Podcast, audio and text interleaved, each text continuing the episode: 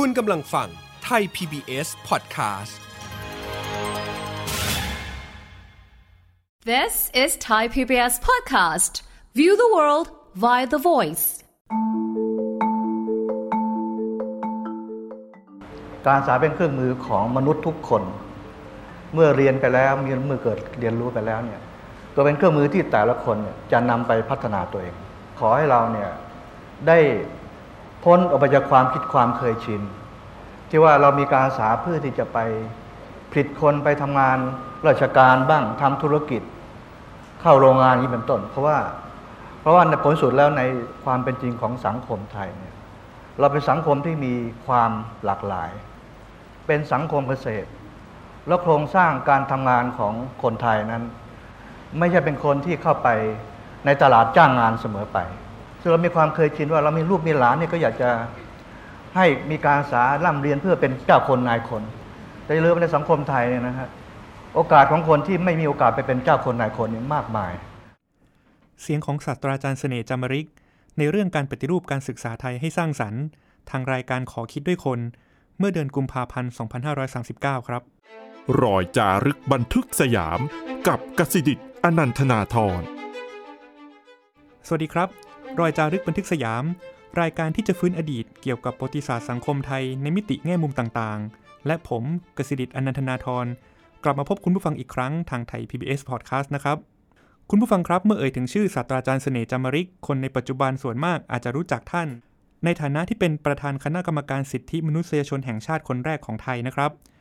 ท่านดำรงตำแหน่งนี้ตั้งแต่ปี 2544 ถึง 2552 แต่อาจารย์เสน่ห์จามริกยังเป็นอะไรอีกหลายต่อหลายอย่างนะครับ ท่านสร้างคุณูปการต่างๆ อย่างมากมายให้กับวงวิชาการและสังคมไทย วันนี้ผมอยู่กับศาสตราจารย์พิเศษ ดรชานวิทย์เกษตรศิริ ประธานมูลนิธิโครงการตำราสังคมศาสตร์และมนุษยศาสตร์ อดีตอธิการบดีมหาวิทยาลัยธรรมศาสตร์ ซึ่งเป็นทั้งลูกศิษย์และเพื่อร่วมงานของอาจารย์เสน่ห์ในธรรมศาสตร์ และในมูลนิธิโครงการตำราครับ สวัสดีครับอาจารย์ชันวิทย์ครับ สวัสดีครับ สวัสดี เมื่ออาจารย์เสน่ห์ถึงแก่อนิจกรรมไปเมื่อต้นเดือนเมษายน 2565 นะครับ อาจารย์เขียนคำไว้อะไรอาจารย์เสน่ห์ว่าท่านเป็นพหูสูตร เป็นเรเนซองแมน อยากให้อาจารย์ขยายความความเป็นผู้รอบรู้ศิลปะวิทยาการในหลาย ๆ ด้านของอาจารย์เสน่ห์ครับ ผมคิดว่าที่คุณกสิดิตกล่าว ตอนต้นว่าคนทั่วไปมักจะรู้จักอาจารย์เสน่ห์ในฐานะนักสิทธิมนุษยชนใช่ไหมครับ อันนี้เป็นบทบาทในระยะ หลังของท่านเมื่อท่านเกษียณอายุราชการจากธรรมศาสตร์ไปทำงานเป็นประธานคนแรกของกรรมการสิทธิ์เนี่ย คนก็เลยมักจะนึกถึงท่านในในบทบาทนี้ แต่เวลาผมนึกถึงท่านเนี่ย ผมมักจะนึกถึงย้อนกลับไปไกลๆนะครับ อาจารย์เสน่ห์นั้นมีลูกศิษย์ลูกหาไม่น้อยนะ เพราะว่าท่านเนี่ย โอนจากกระทรวงการต่างประเทศมาอยู่มหาวิทยาลัยธรรมศาสตร์ในปี 2503 มันก็เป็นปีที่พอดีกับที่ผมเข้าธรรมศาสตร์ปีแรก แล้วมันก็เป็นปีที่พอดีกับการที่ธรรมศาสตร์มีอธิการบดี ชื่อว่าจอมพลถนอมกิติกจร เพราะฉะนั้นอาจารย์เสน่ห์นี่ยก็เข้ามาในธรรมศาสตร์ในยุค ต้นของทศวรรษ 2500 นะฮะ ในยุคสมัยที่บ้านเมืองไม่เป็นประชาธิปไตย ในยุคสมัยที่นายทหารกลุ่มที่เรียกว่าเป็นอำนาจนิยมเผด็จการเนี่ยอย่างจอมพลสฤษดิ์ธนรัตน์จอมพลถนอมกิติกจร จอมพลประภาสจารุเสถียรอะไรเนี่ย มันเป็นช่วงระยะเวลา ซึ่งผมว่าอาจารย์เสน่ห์ก็คงประสบปัญหามากนะฮะในแง่ที่ว่า เอ๊ะจะสอนหนังสืออย่างไร ในคณะรัฐศาสตร์ ท่านย้ายเข้ามาอยู่คณะรัฐศาสตร์ธรรมศาสตร์ ผมเองก็ได้เรียนกับท่านสองวิชา แล้วภาพความทรงจำของผมเนี่ยอาจารย์เสน่ห์ยุคแรก ๆ นั่นนะคือผู้ที่สนใจเรื่องของปรัชญาการเมือง เรื่องของนักคิดสำนักต่างๆ โดยเฉพาะอย่างยิ่งสำนักที่เป็น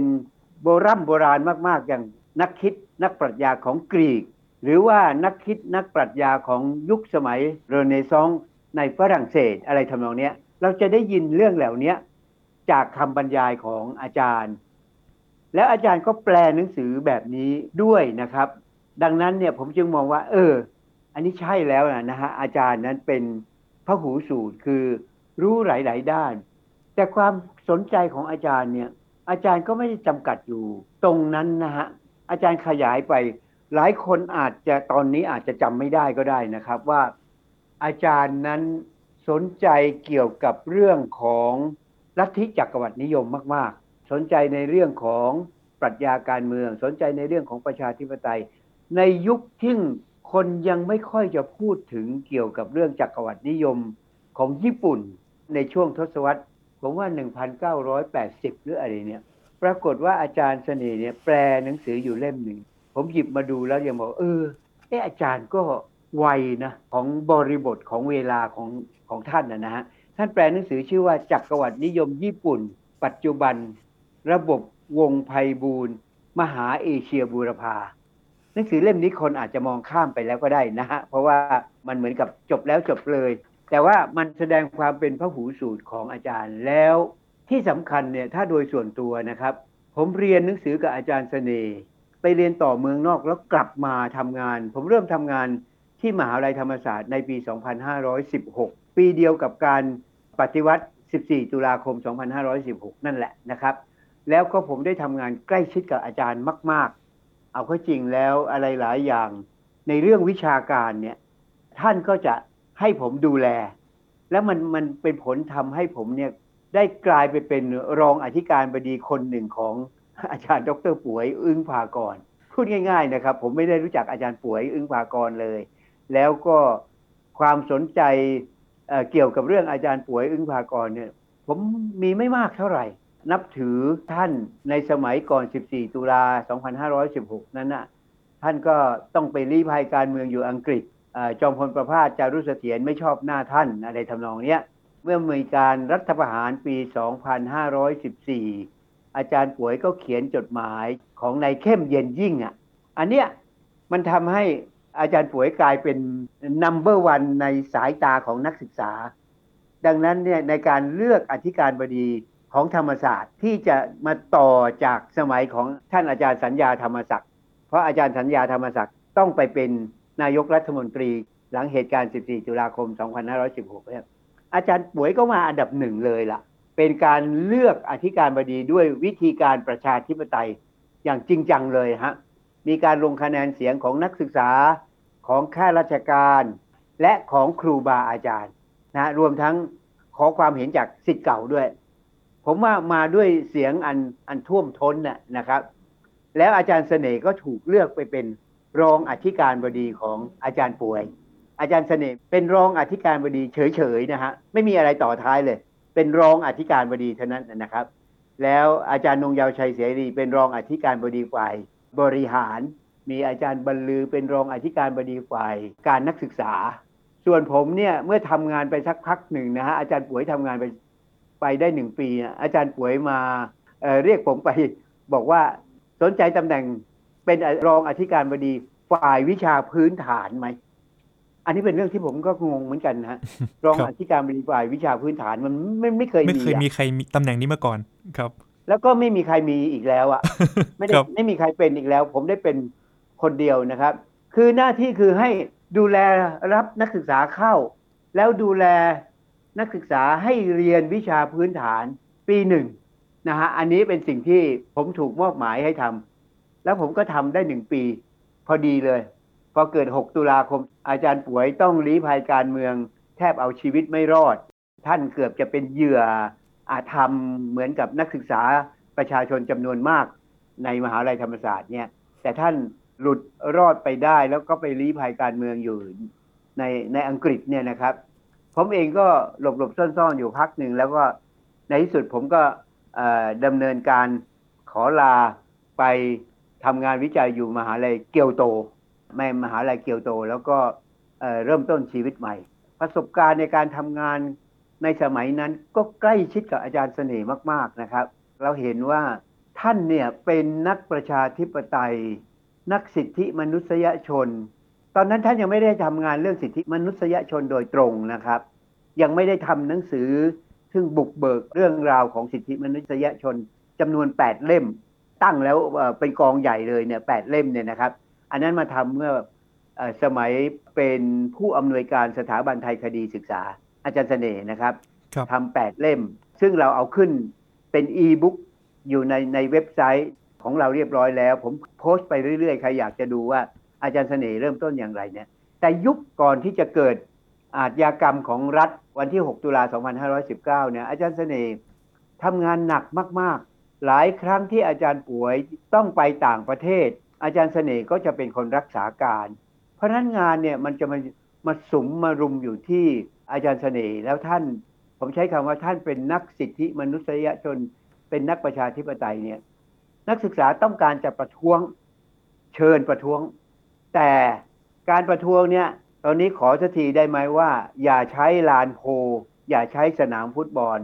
ขอให้เข้าไปประท้วงอยู่ในหอประชุมใหญ่มหาวิทยาลัยธรรมศาสตร์นี่การต่อรองกันขนาดนี้นะครับ อันนี้ผมจำได้ว่า เพราะว่ามันมีคนที่ต้องการเรียนใช่ไหมครับอืมครับแสิดิตครับคนต้องการเรียน แล้วบางทีมันต้อง ต้องสอบอะอ๋อ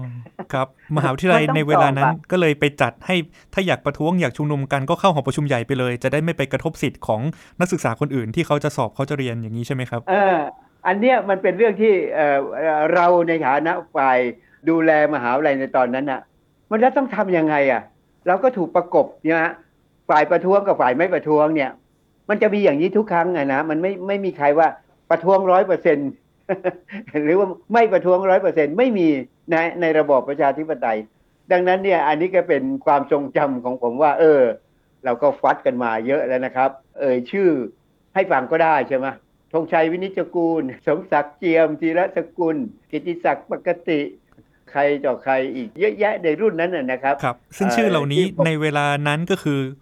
หัวหน้านักศึกษาแกนนำนักศึกษาที่จัดการประท้วงที่ต้องติดผู้ต่อกับนำมหาวิทยาลัยผู้นำนักศึกษา อย่างคนที่เป็นเป็นทนายให้ผมตอนเนี้นะฮะกฤษดางนุจรัตน์อะ นั่นแหละมันก็เป็นคนที่อยู่ในในสถานการณ์อันนั้นของยุคเมื่อคนรุ่นเบบี้บูมเมอร์เป็นนักศึกษามหาวิทยาลัยปีต้นๆ รวมอย่างคนดัง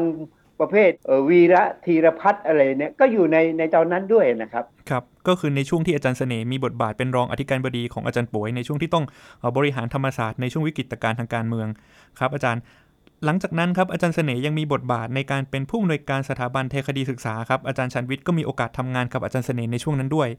อาจารย์เสน่ห์มีผลงานวิชาการอะไรยังไงบ้างครับอาจารย์ ผมว่าในตอนที่อาจารย์เสน่ห์มาเป็นผู้อำนวยการสถาบันไทยคดีศึกษาเนี่ยมันเป็นยุคผมคิดว่าตรงกับสมัยของรัฐบาลพลเอกเปรมตินสุรานนท์เป็นยุคสมัยซึ่งเอาเข้าจริงแล้วเนี่ยในระยะนั้นความขัดแย้งที่มันเคยมีมากๆเนี่ยมันผ่อนคลายลงนะเพราะว่าหลังเหตุการณ์ 6 ตุลาคม 2519 เนี่ยเรามีรัฐบาลซึ่ง ขวาตกขอบมากเลย คือรัฐบาลของนายกธานินไกรวิเชียนเนี่ยนะครับ แล้วก็ถูกพลเอกเกรียงศักดิ์ชมานันเนี่ยยึดอำนาจอีกครั้งหนึ่งร่วมกับพลเรือเอกสงัดชะลออยู่ แล้วก็ให้สิ่งที่เราเรียกว่า นิรโทษกรรมนักศึกษา อันนั้นเป็นนนิรโทษกรรมเหมาเข่งเลยนะฮะคนที่ก่อเหตุการณ์ 6 ตุลาคมก็ได้รับผลบุญอันนั้นไปด้วยนะอ่าคนที่เป็นเหยื่อ ก็ได้รับติดคุกอยู่ก็ได้รับนิรโทษกรรมนะครับ อันนั้นผมว่าเป็นสิ่งซึ่งคุณเกรียงศักดิ์ชมานันเนี่ยทำเอาไว้เป็นเกียรติประวัติ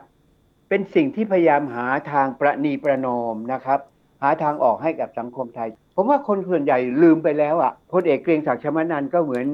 พญาพหลพลพยุหเสนานะฮะเชษฐบุรุษ 2475 ก็ถูกลืม เพราะว่าสองคนเนี่ยน่าจะ กลับไปดูบทบาทของของท่านใหม่นะฮะว่าท่านทำยังไงเพื่อจะหาทางออกให้กับสังคมไทย ซึ่งมันขัดแย้งกันอยู่อย่างที่ผมพูดไปแล้วใช่ไหมครับว่า ถ้าไม่ปฏิรูปก็ปฏิวัติ การปฏิวัติมันจะมีการนองเลือด มีการสูญเสียเลือดเนื้ออะไรแต่อะไรเนี่ย ถ้าเราไม่พยายามหลีกเลี่ยงเนี่ย มันก็จะเป็นเหมือนกับหลายหลายประเทศ ซึ่งไม่หาทางออกที่ง่ายกว่าที่ปลอดภัยกว่าอะไรทำนองนี้นะครับ ผมว่าในในกรณีนี้เนี่ย ถ้าเราไปดึงบทบาทของคนแบบนี้ขึ้นมาดู เราอาจจะเห็นอะไรนะฮะพร้อมๆกับการที่เราพยายามดูว่าบทบาทของอาจารย์เสน่ห์ในตอนหลังๆ เนี่ย ที่บอกว่าในงานวิชาการเนี่ย ท่านมาเน้นเรื่องของสิทธิมนุษยชนมันเน้นเรื่องของคนตัวเล็กๆอะ่ะไปดูงานชุดของอาจารย์เสน่ห์ที่บอก 8 เล่มที่ผมบอกว่า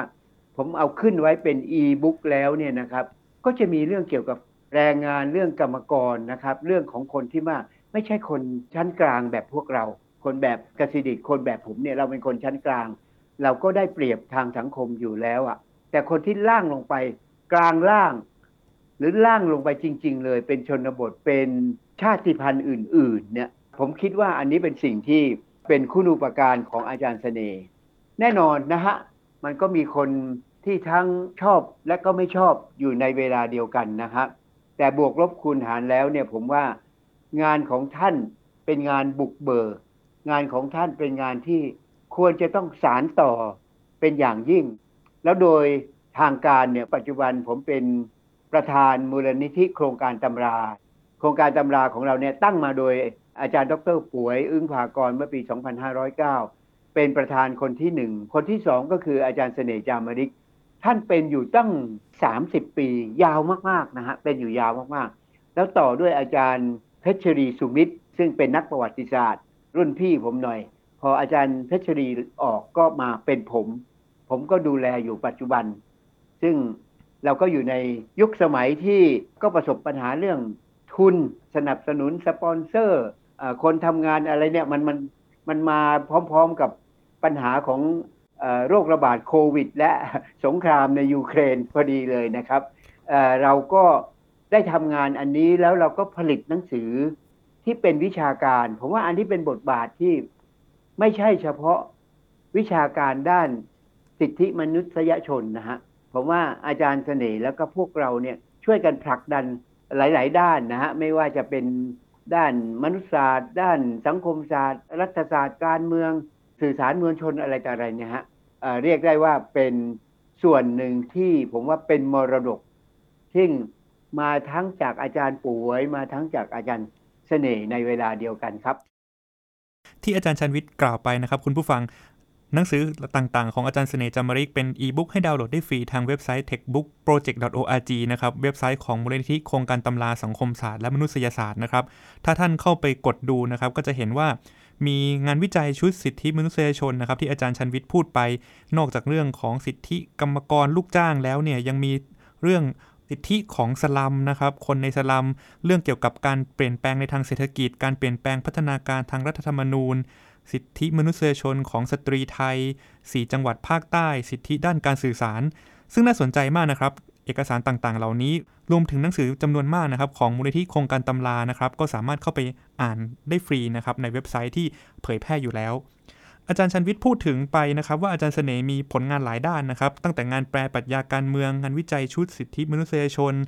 งานเขียนของอาจารย์เสน่ห์เองเรื่องพัฒนาการทางรัฐธรรมนูญของไทย ผลงานเหล่านี้ของตัวอาจารย์เสน่ห์เองเนี่ยมีอิทธิพลหรือมีผลยังไงต่อสังคมไทยบ้างครับ งานของอาจารย์เสน่ห์เนี่ยเป็นงานสร้างความบันดาลใจนะ ถ้าในแง่วิชาการสังคมศาสตร์ และมนุษยศาสตร์เนี่ยผมว่าสร้างความดันดาลใจ การศึกษาระดับมหาวิทยาลัยมากกว่า คือไม่ไม่ได้ลงไปถึงระดับมัธยมอะไรทำนองนั้นนะครับ ยกเว้นในตอนหลังนะครับ ผมคิดว่าคนรุ่นใหม่ Generation Z เนี่ยนะครับ ให้ความสนใจแล้วก็ก็น่าประหลาดใจเหมือนกันว่า มาซื้อหนังสือของเราเยอะ หนังสือซึ่งเราคิดว่ามันมันหนักเกินไป มันเป็นหนังสืออ้างอิง มันไม่ใช่เล่มเล็ก ๆนะฮะสรุปให้อ่านง่าย ๆ อะไรไม่ใช่อย่างนั้นนะครับ ผมคิดว่ามันเป็นความประสงค์เจตจำนงของทั้งอาจารย์ป่วยและอาจารย์เสน่ห์นะครับว่าเราต้องมีงานวิชาการที่เป็นหลักๆเอาไว้ ถึงแม้ว่าคนจะไม่อ่านทันทีเนี่ย ผ่านไปผ่านไปก็กลับมาอ่าน ผ่านไปผ่านไปนะฮะหนังสือที่เราพิมพ์พันเล่มขายมาสิบปียี่สิบปีก็ขายไม่หมด แต่ว่าตอนนี้ปรากฏว่ามีคนรุ่นใหม่มามาซื้อมามาตามหากลายเป็นหนังสือหายากไปก็มีอะไรทำนองนี้นะครับ อย่างเมื่อกี้ที่คุณกสิดิตยกตัวอย่างหนังสือเรื่องเกี่ยวกับรัฐธรรมนูญผมว่าอันนั้นเป็นงานคลาสสิกของอาจารย์ ซึ่งทำนานนานมากแล้ว แล้วก็มันมาไม่ถึงปัจจุบัน ไม่ได้มาถึงรัฐธรรมนูญฉบับที่ 20 ซึ่งมันถูกผันแปรมาเยอะเลยนะ ผมยังคิดว่าเล่มนี้อยากจะเอามาพิมพ์ใหม่นะ เพราะว่ามันมันให้พื้นฐานไว้อย่างยอดเยี่ยมเลย ปัญหาของรัฐธรรมนูญเนี่ยนะครับ หนังสือที่อาจารย์ชันวิทย์พูดถึงนะครับคือการเมืองไทยกับพัฒนาการรัฐธรรมนูญของอาจารย์เสน่ห์จามริกนะครับพิมพ์มาแล้ว 3 ครั้ง มีการปรับปรุงอยู่เเป็นระยะระยะเหมือนกัน แต่ว่าแน่นอนเมื่อท่านจากไปแล้ว หนังสือคงไม่ได้มีการปรับปรุงใหม่ แต่อย่างน้อยก็คงมีมีการเขียนคำนำใหม่หรือมีบทนำใหม่ ซึ่งผมเข้าใจว่าเร็วๆนี้คงจะได้อ่านกันนะครับอาจารย์พูดถึงบทบาทของหนังสือวิชาการ ที่มูลนิธิโครงการตำราได้พิมพ์เผยแพร่ไป ไม่ว่าจะเป็นงานของอาจารย์เสน่ห์ก็ดี หรือว่างานของคนอื่นก็ดีไปแล้วนะครับว่าเด็กรุ่นหลังหรือว่านักอ่านรุ่นใหม่ๆ ก็ก็กลับมาอ่านงานที่หนักงานที่ยากต่างๆ นี้เยอะขึ้น แม้หนังสือวิชาการเหล่านั้นจะผ่านเวลามานานแล้ว แต่ก็ยังเป็นหลักเป็นแกนให้ได้ศึกษาค้นคว้ากันอยู่แต่สำหรับคนรุ่นหลังครับอาจารย์ที่ไม่ทันรู้จักอาจารย์เสน่ห์จามาริก ไม่ทันได้เรียนกับอาจารย์เสน่ห์ไม่ทันได้คุ้นเคยกับอาจารย์เสน่ห์แบบที่อาจารย์ได้มีโอกาสมาครับ อาจารย์คิดว่าอะไรเป็นมิติชีวิตหรือเป็นแง่มุมที่คนรุ่นหลังควรจะรู้จักอาจารย์เสน่ห์ครับ งานของอาจารย์ก็มีหลักๆอยู่นะครับ งานที่ผมพูดไปแล้วเนี่ยนะครับ เป็นงานที่คนที่สนใจด้านรัฐธรรมนูญ ด้านสิทธิมนุษยชนเนี่ยก็ควรจะพยายามสัมผัสให้ได้ ถึงแม้จะสัมผัสไม่ง่ายนะครับ แต่ผมว่ามันมีงานอยู่ชิ้นหนึ่งนะฮะซึ่งผมชอบมากเป็นพิเศษ คืองานที่เขียนสั้นๆ ไม่กี่สิบหน้านะครับ ลงพิมพ์ในวารสารธรรมศาสตร์ แล้วถูกเอามาตีพิมพ์ซ้ำแล้วซ้ำอีกซ้ำแล้วซ้ำอีก ผมก็เอามาตีพิมพ์อยู่ในหนังสือ 14ถึง6ตุลา ตอนหลังเปลี่ยนเปลี่ยนชื่อหนังสือเป็นตุลาตุลานะครับ ก็ยังพิมพ์อยู่นะฮะ บทความของอาจารย์เสน่ห์ชิ้นเนี่ยอาจจะเป็นบทความเดียวโดยนักวิชาการไทย ที่เขียนขึ้นมาจากหลังเหตุการณ์วันที่ 14 ตุลาคม 2516 แล้วเขียนได้อย่างหนักแน่น แล้วก็เป็นวิชาการมาก ๆ คนรุ่นใหม่หนีไม่พ้นประวัติศาสตร์ ประวัติศาสตร์กลายเป็นเรื่องสำคัญมาก ๆ ในตอนเนี้สังคมที่กำลังเปลี่ยนแปลงเนี่ยประวัติศาสตร์จะเป็นเรื่องสำคัญมาก เพราะประวัติศาสตร์มักจะเป็นเรื่องของคนชนะเขียนฝ่ายชนะเขียน มันก็จะเขียนเข้าข้างตัวเองเป็นส่วนใหญ่ แต่ประวัติศาสตร์นั้นมีหลายด้าน อย่างน้อยก็มีสองด้าน แต่ในความเป็นจริงอาจจะมีสามสี่ห้าด้านก็ได้นะครับ เพราะฉะนั้นเนี่ยถ้าเราทำให้ประวัติศาสตร์ วิชาประวัติศาสตร์ เป็นประชาธิปไตยได้เนี่ยมันจะดีมากเลยสำหรับสังคมไทย ดังนั้นเนี่ยงานประวัติศาสตร์ การเมืองชิ้นนี้ของอาจารย์เสน่ห์เรื่องปฏิวัติเดือนตุลาคม 2516 ซึ่งพิมพ์อยู่ในวารสารธรรมศาสตร์ พิมพ์อยู่ในหนังสืออีกหลาย ๆ เล่ม และรวมทั้งหนังสือที่ผมเอ่ยขึ้น มีอีบุ๊กนะครับเคาะเข้าไปดูได้เลยนะครับเคาะคำว่าจาก 14 ถึง 6 ตุลาก็ได้นะครับ มันเป็นชื่อหนังสือที่คนที่ไม่เข้าใจประวัติศาสตร์ จะเอ่อล้อเลียนผมอยู่ตลอดเวลาว่าอาจารย์ชาญวิทย์ตั้งชื่อหนังสือผิดหรือเปล่า มันน่าครัจะบจาก 6 ถึง 14 ตุลาสิ ผมบอกไม่ใช่ มันจาก 14 ถึง 6 ตุลา เพราะว่าถ้าคุณไม่ไม่รู้ประวัติศาสตร์ คุณก็ไม่รู้ว่ามันเกิดเมื่อ 2516 แล้วมันมาสะดุดเมื่อ 2519 นะฮะ อะไรทำนองเนี้ยเอ่อดังนั้นงานชิ้นนี้ของอาจารย์เสน่ห์นั้น น่าจะทำให้คนเจเนเรชัน Z มองเห็นอะไรในอดีตเมื่อ 40 กว่าปีที่แล้วครับ การเมืองไทยกับการปฏิวัติตุลาคม 2516 นะครับ ที่อาจารย์เสน่ห์จำริกเขียนไว้เป็นบทความที่อาจารย์ชนวิทย์แนะนำให้คุณผู้ฟังนะครับ ลองอ่านกันดูนะครับ จะได้รู้จักอาจารย์เสน่ห์แล้วก็รู้จักพัฒนาการทางการเมืองของสังคมไทยนะครับวันนี้ขอบคุณอาจารย์ชันวิทย์มากนะครับ ที่มาเล่าเรื่องต่างๆ เกี่ยวกับอาจารย์เสน่ห์จำริกจากคนที่เคยทำงานกับท่านนะครับ ให้เห็นมิติความเป็นนักบริหารของท่าน มิติความเป็นนักวิชาการของท่านอาจารย์เสน่ห์นะครับ ขอบคุณอาจารย์ชันวิทย์นะครับ อาจารย์ครับ สวัสดีครับ สวัสดีครับ คุณผู้ฟังครับศาสตราจารย์เสน่ห์จำริกถึงแก่อนิจกรรมไปเมื่อวันที่ 9 เมษายน 2565 สิริอายุรวมได้ 94 ปีนะครับ ปิดฉากชีวิตอันยาวนานของท่านลงไปแล้ว แต่ว่าผลงานต่างๆ ที่อาจารย์เสน่ห์ได้สร้างไว้ให้กับสังคมไทยยังคงอยู่นะครับ เราอาจจะไม่จำเป็นต้องเห็นด้วยกับทัศนะทุกอย่างของท่าน แต่ผมเชื่ออย่างที่อาจารย์ชันวิทย์พูดไว้นะครับว่าพวกเราจะได้รับประโยชน์ไม่น้อย จากการอ่าน วิพากษ์และต่อยอดความคิดของอาจารย์เสน่ห์จามริก จากหนังสือต่างๆ ที่ท่านได้ทิ้งเอาไว้นะครับ คุณผู้ฟังติดตามรายการรอยจารึกบันทึกสยามได้ทางไทย PBS Podcast ทั้งทางเว็บไซต์และแอปพลิเคชันสำหรับวันนี้ผมลาคุณผู้ฟังไปแล้วครับ สวัสดีครับ ติดตามรายการทางเว็บไซต์และแอปพลิเคชันของไทย PBS Podcast Spotify SoundCloud Google Podcast Apple Podcast และ YouTube Channel Thai PBS Podcast Thai PBS Podcast View the world via the voice